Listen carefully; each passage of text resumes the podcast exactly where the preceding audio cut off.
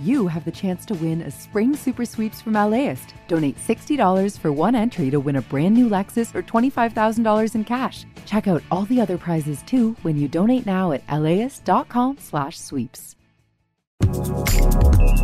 From the Mohn Broadcast Center at KPCC, this is The Frame. I'm John Horn. On today's show, in life as well as show business, timing can be everything. Like this, a new Netflix documentary series called Pandemic How to Prevent an Outbreak. Then the director of Beasts of the Southern Wild partners with his sister to reimagine Peter Pan and answer a lifelong question. What changes in us that uh, destroys a kid and turns him into an adult? You know, a lot of this film was about us sort of looking at uh, adulthood and, and, trying to save ourselves uh, from it by, by making this film. And we'll visit the recording studio of the man behind the Daptone sound. That's today on The Frame. We'll be right back. Imagine if you could charge your electric vehicle at the places you already love to eat, shop, and play. Whether you're at the movies, on your weekly grocery trip, or running errands at your local mall, Volta EV charging stations are built around your day to day and located in your community and nationwide. All you have to do is check in, plug in, and go about your day. It's EV charging made convenient. Download the Volta app to find your new favorite place to charge. There's a new Netflix documentary series that just came out that's eerily relevant to the spread of the coronavirus. It's called Pandemic How to Prevent an Outbreak, and it follows the battle against influenza and other viruses. Sheri Fink is a correspondent for the New York Times and an executive producer of the series. She's also a medical doctor. We discussed the making of the six part series and how to prepare for the current outbreak. And I started by playing a clip from the series about the 1918 flu pandemic, which killed an estimated 50 million people. Here's Dr. Dennis Carroll. He's the former director of the Emerging Threats Unit for the U.S. Agency for International Development. And you know, that flu profoundly impacted this earth. Emerged at the very end of World War I. Soldiers returning home from battle helped spread the virus around the world. We ended up seeing a global event very rapidly, even at a time when population movements were a fraction of what they are today. That's an incredibly important point. When population movements were a fraction of what they are today, how is what happened more than 100 years ago relevant to what's happening today? It's very instructive. And in fact, you know, governments, hospitals, et cetera, they have a lot of disaster scenarios that they plan for or they drill for.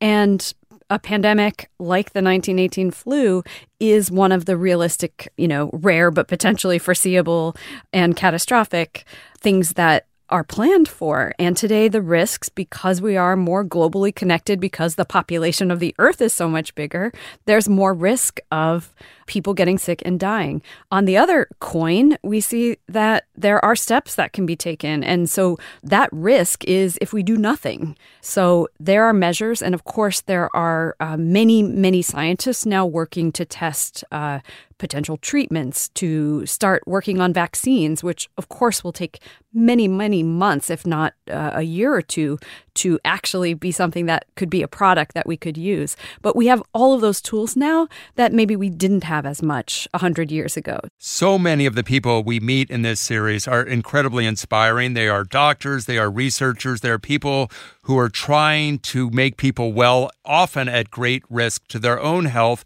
But in terms of the information that the public can take away, how they might change their behavior, whether or not they should be afraid or just careful, what were some of the things you wanted to impart to viewers about how they might look at the world and not be panicked about it, but do things that are smart and reasonable. I think the big takeaway, and you see this all over the world, is that when we panic, when we do things and we don't follow advice, for example, you see in the series people attacking Ebola workers in Congo. And then you see in Corvallis, Oregon, people who are vaccine hesitant and who aren't vaccinating their children, and kind of how that's led to a resurgence of these really preventable and also potentially deadly diseases like measles. So hopefully you watch the docu-series and you learn about viruses, you learn about emerging pathogens, have a hopeful takeaway.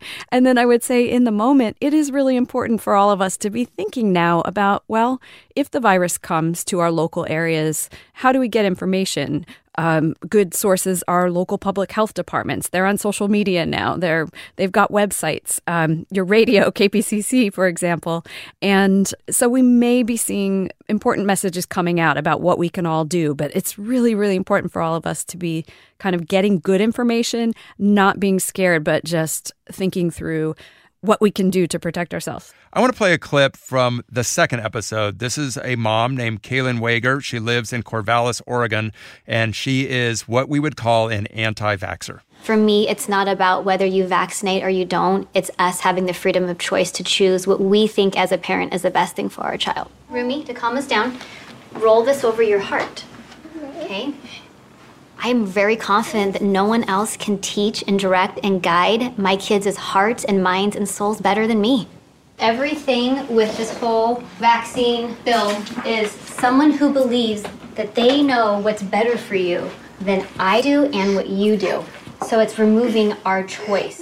So, why include her perspective? Because it is not backed by science and it is dangerous to the general population for that argument to have a toehold? So we uh, producers had a lot of talks about uh, including as you just said, you know, this perspective. And the reason why we included it is because I think a lot of people don't um, appreciate how widespread thoughts like hers are and how much of an impact it's having on disease. There have been resurgences, as I mentioned, of measles, for example, all over the world because of these types of attitudes and, and behaviors. And so it's important to understand them and not um, just ignore them. The coronavirus has not yet been declared a pandemic, but it could be soon. And we're hearing about global stock markets collapsing. The coronavirus has spread to Europe. There are movie productions that are stopping filming. How susceptible are we all to this coronavirus? And do you think it could become a pandemic soon? At this moment that we're speaking, there is not, as far as we know, community sustained transmission in the US. So that's a lot of gobbledygook words. But essentially, like today, when you're going to school, for example, you're at a very low risk. But yes, this virus has showed its ability to transmit easily from person to person.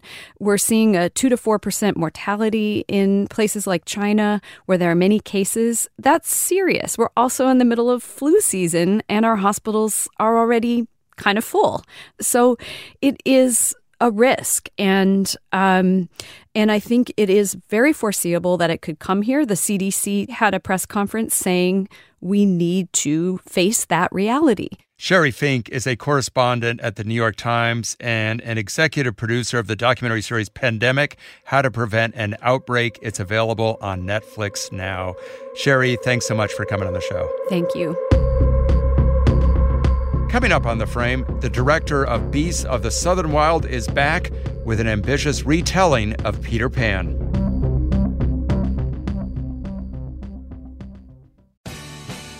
The LAist Spring Super Sweeps is happening now. You can win amazing prizes while supporting your source for local fact based journalism. One lucky grand prize winner will get to choose a brand new Lexus or $25,000 in cash. Other prizes include an electric bike from Juice Bikes and $1,000 gas gift cards. Your donation of $60 gets you one entry to win, and the more you give, the more entries you get. Donate now at laist.com slash sweeps. When Beasts of the Southern Wild premiered at the Sundance Film Festival in 2012, a fresh new voice in indie filmmaking burst into the spotlight.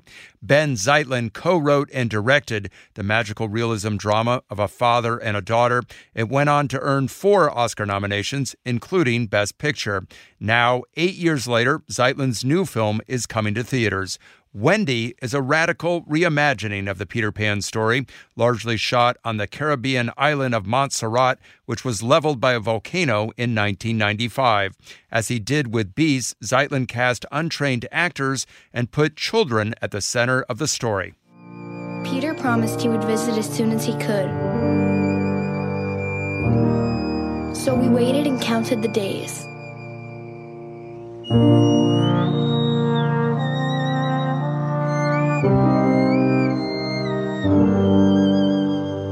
By and move faster and faster.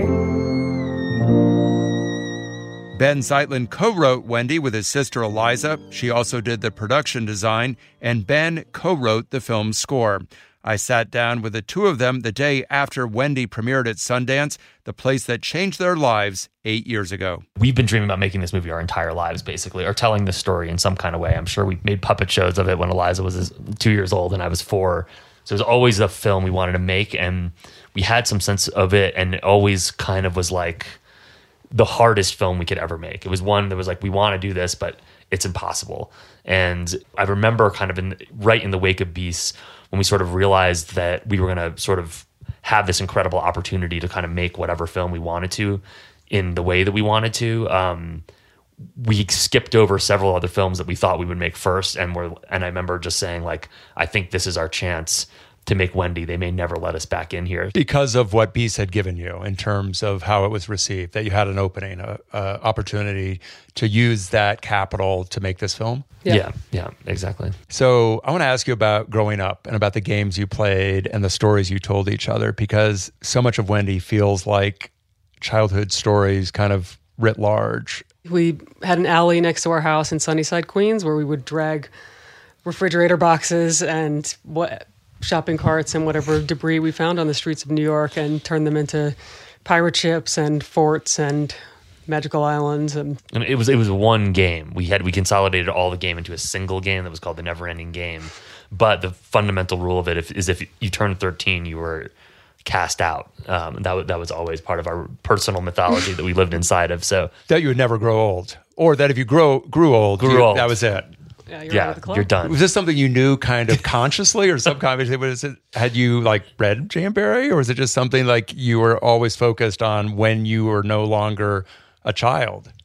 I had a terrible, terrible fear of growing up that I'm not sure where it came from. Because do. our parents Yeah. are are not an example of people who grew up and lost their joy and turned into olds. So I don't know where this this fear came from. I think we we looked at grown-ups and sort of you know, not our parents, but like, you know, perhaps our teachers and uh just sort of wondered, you know, what happened. You know, it was like what where did the dreams go? Where did their joy go? Why are they destroying the planet and killing each other? Like what changes in us that uh destroys uh, a kid and turns it into an adult. You know, a lot of this film was about us sort of looking at uh, adulthood and, and trying to save ourselves uh, from it by by making this film. Tell us a story, woman. I can't. I have to work, dudes. Come on. You never tell us stories anymore. Okay, but just one. Yeah! Once upon a time, there was a little girl and two twin boys. Boring. That's lame. Next. Tell us a real one from before we were born. No. Wendy. Mom was a badass. She hitched all the way to California when she was only one year Hush. older than me. And she stole a few cars while she was at it. I said hush. The last character that we cast for the film was the mother, Mrs. Darling, and we were searching for this role long mm. after all of the other roles had already been filled. And the way that she was originally written, she was sort of this dreamer who had never actually gotten out to live the life that she wanted, and that affected the children, why they run away. All, all everything about the story was affected by how they were raised and how they see their mother. And then we cast Shay Walker, who was a complete wild woman, and that was the last piece, the last character that went into the film. And suddenly we had to sit down and say, "This changes everything about the story.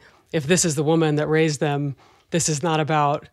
you know somebody that didn't go out and live life to the fullest it has to be somebody who's wild and fierce and gave up a lot of their dreams in order to have this family and that becomes what wendy's afraid of in some ways In introducing the film yesterday, first screening, you said the history or the making of this movie is untellable or words to that effect. What is the tellable version of why it was so difficult to get this film made or or to to find it through filming and editorial? Um, you know, I think that we both set out to make this film that we'd always dreamed of, but we even more so set out to go on the most extraordinary adventure of our lives. And so, you know, between sort of a, ca- a of non-professional child actors who were a wild group of kids, you know, all every one of those kids is exactly the kid that Peter would come and find to take away to Neverland because they're out of control like that. So those elements, um, you know, and then certainly the location shooting on remote islands. We shot um, in a, in a in the volcanic exclusion zone of an island called Montserrat, which has an active volcano. Um, but that was just the tip of the iceberg. You know, dealing with the ocean. We sank a boat. You know, I mean, every single one of these sets and places we went to was its own extraordinary conquest really to uh, to be able to shoot a film in a place that you just shouldn't be able to shoot a film. Um, but that wasn't like the hardships those hardships were by design in a lot of ways. We wanted the film to have this spontaneity that would come from um, things that you could not control you know?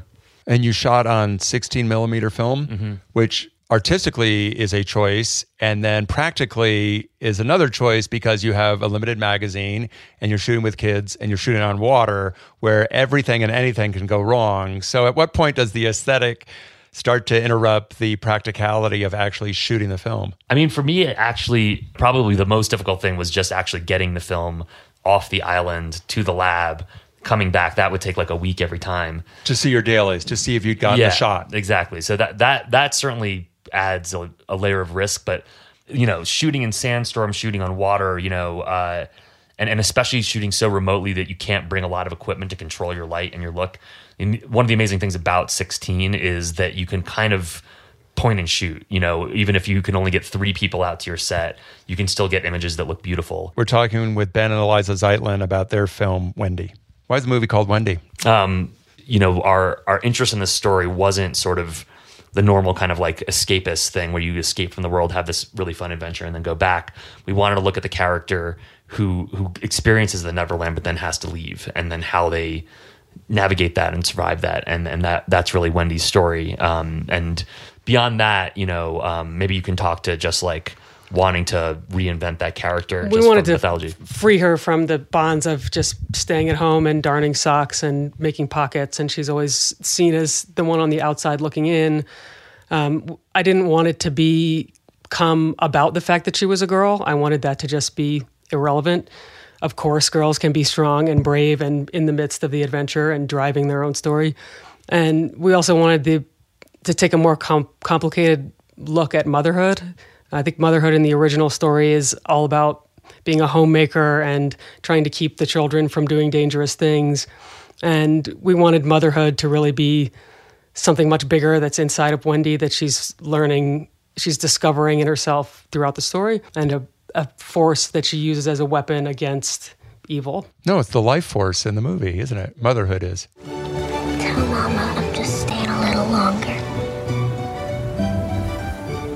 Tell her that I'm being wild as hell.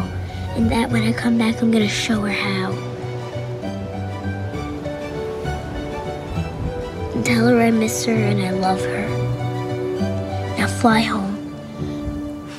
Benh, when you see young kids on an island alone, you can't help but think of something like Lord of the Flies. And you start to think about safety and about children being in danger. And yet these kids are safe because they are smart and they're capable.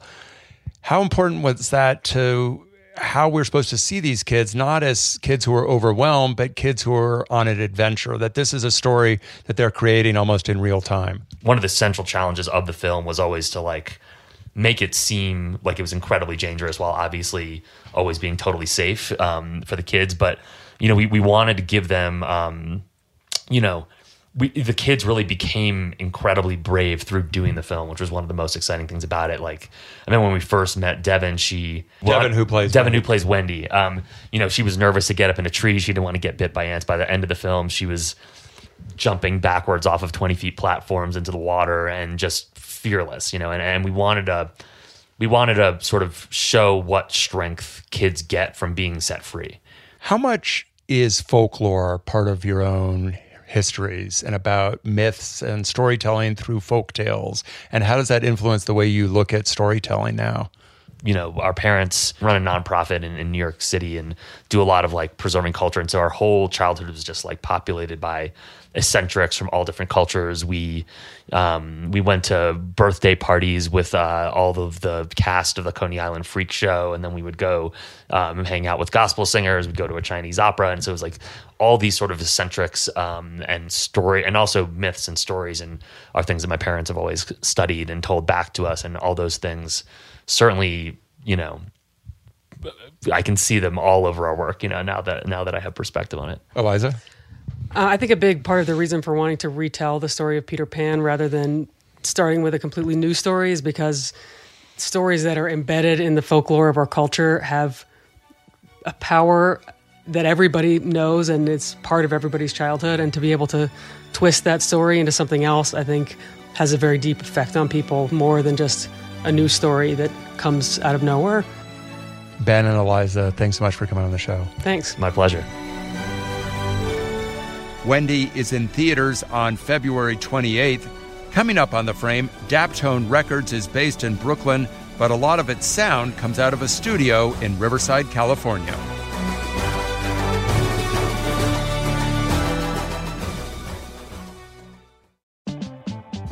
LAist has a new live event series with the James Beard Foundation. We Are Where We Eat will go behind the scenes of some of your favorite LA restaurants to find out how and why they do what they do. I'm Austin Cross. Join me for the first event where we'll explore how restaurants help make a neighborhood and we'll all have something delicious to eat afterwards. It's May 22nd at the Crawford. Get your tickets now at laist.com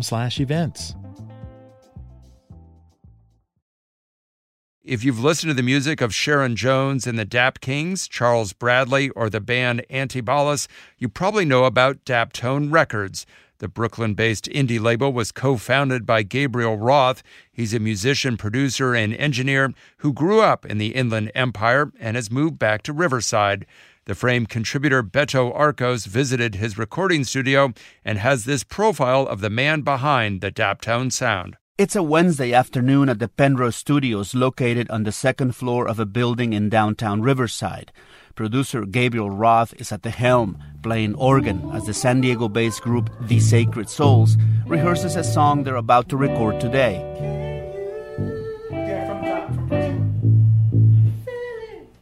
Most of the Daptone Records operations is in Brooklyn, but about a decade ago, Roth moved here to set up shop and in the past year, he noticed a re-emerging music scene in Southern California. I started to to meet more and more musicians out here and kind of discover this kind of local scene, this kind of resurgence of this. Well, it's hard to say resurgence because the scene has always been here in California. This kind of soldies scene, you know, which is, you know, mostly mostly Chicano scene, but just a lot of a lot of people out here that have always been into oldies and old soul records. Roth was born in the San Bernardino area and grew up in Riverside. And when I was 17, I moved to New York, and I was there for most of my adult life. In 2001, Roth and saxophonist Neal Sugarman launched Daptone Records and ushered in a revival of soul music. Since then, the label has released more than 50 albums and 130 45s of soul, R&B, funk, gospel, rock, Afrobeat, and Latin music. One of Daptone's biggest artists is soul singer Sharon Jones. Roth produced and wrote most of the songs for her group, the Dap Kings. He recorded hundreds of songs with Jones, including Fish in the Dish from the album Natural.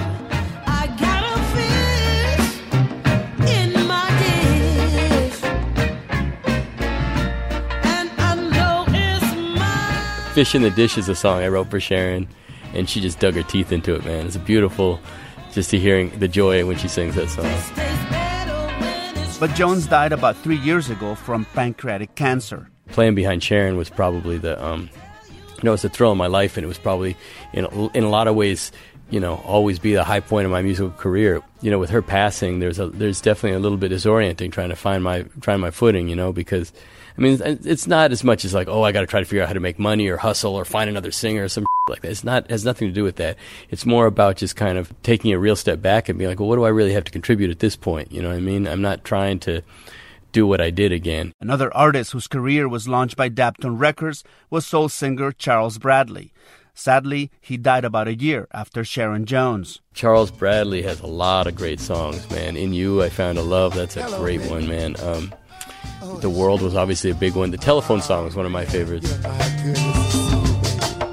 To hear your voice, you, know, you way across the ocean, I'm way over here. And my love, Jones. Bradley and Jones put the Brooklyn based label on the map, but somewhere along the way, Roth started to feel a tug. In 2010, I believe, uh, my wife and I, you know, we had we had our daughter Penelope and stuff, and we wanted to live a Delaware life, so we moved back out here, moved back to Riverside. Roth found an old building downtown Riverside and rented part of the second floor.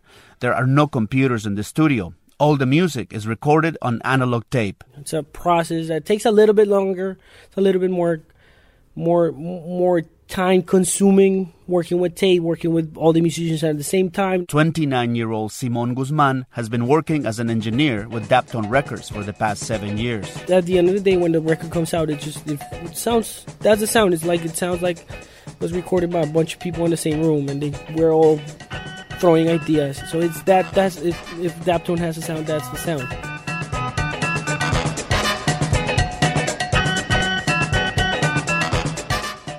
Looking back at the success of his work with all these artists, Roth, now 45, says he's in a different phase of his life and career.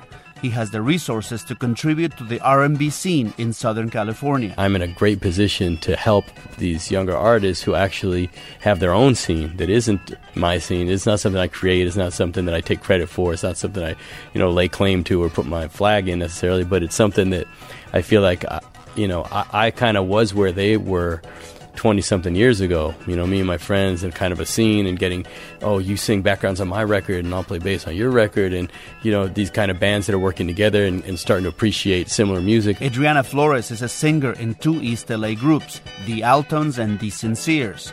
Both groups have been recording at the Daptone Studios in Riverside. First of all, it's a dream. Like, if anyone ever asked me what label or anything I would want to do with, it would be Daptone, anything associated, because I'm a huge fan of all their acts. And next spring, the music of both R&B groups will be released on a new Daptone imprint called Penrose. For The Frame, I'm Beto Arcos.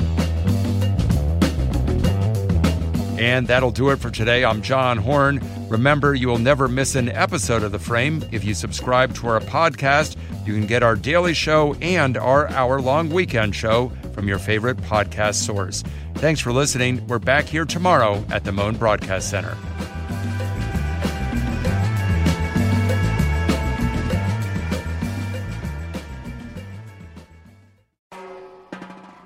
Hi, I'm Tracy Thomas, host of One for the Books, and we are back for another round. This is clearly an NPR audience. yeah, I think they're so smart. Just, what the hell? My guests this time are actor Vella Lovell and author Amanda Montell, whose new book, The Age of Magical Overthinking, is out now. Join us on May 15th at the Crawford Family Forum for book talk, trivia, and hot takes. Tickets can be found at laist.com slash events.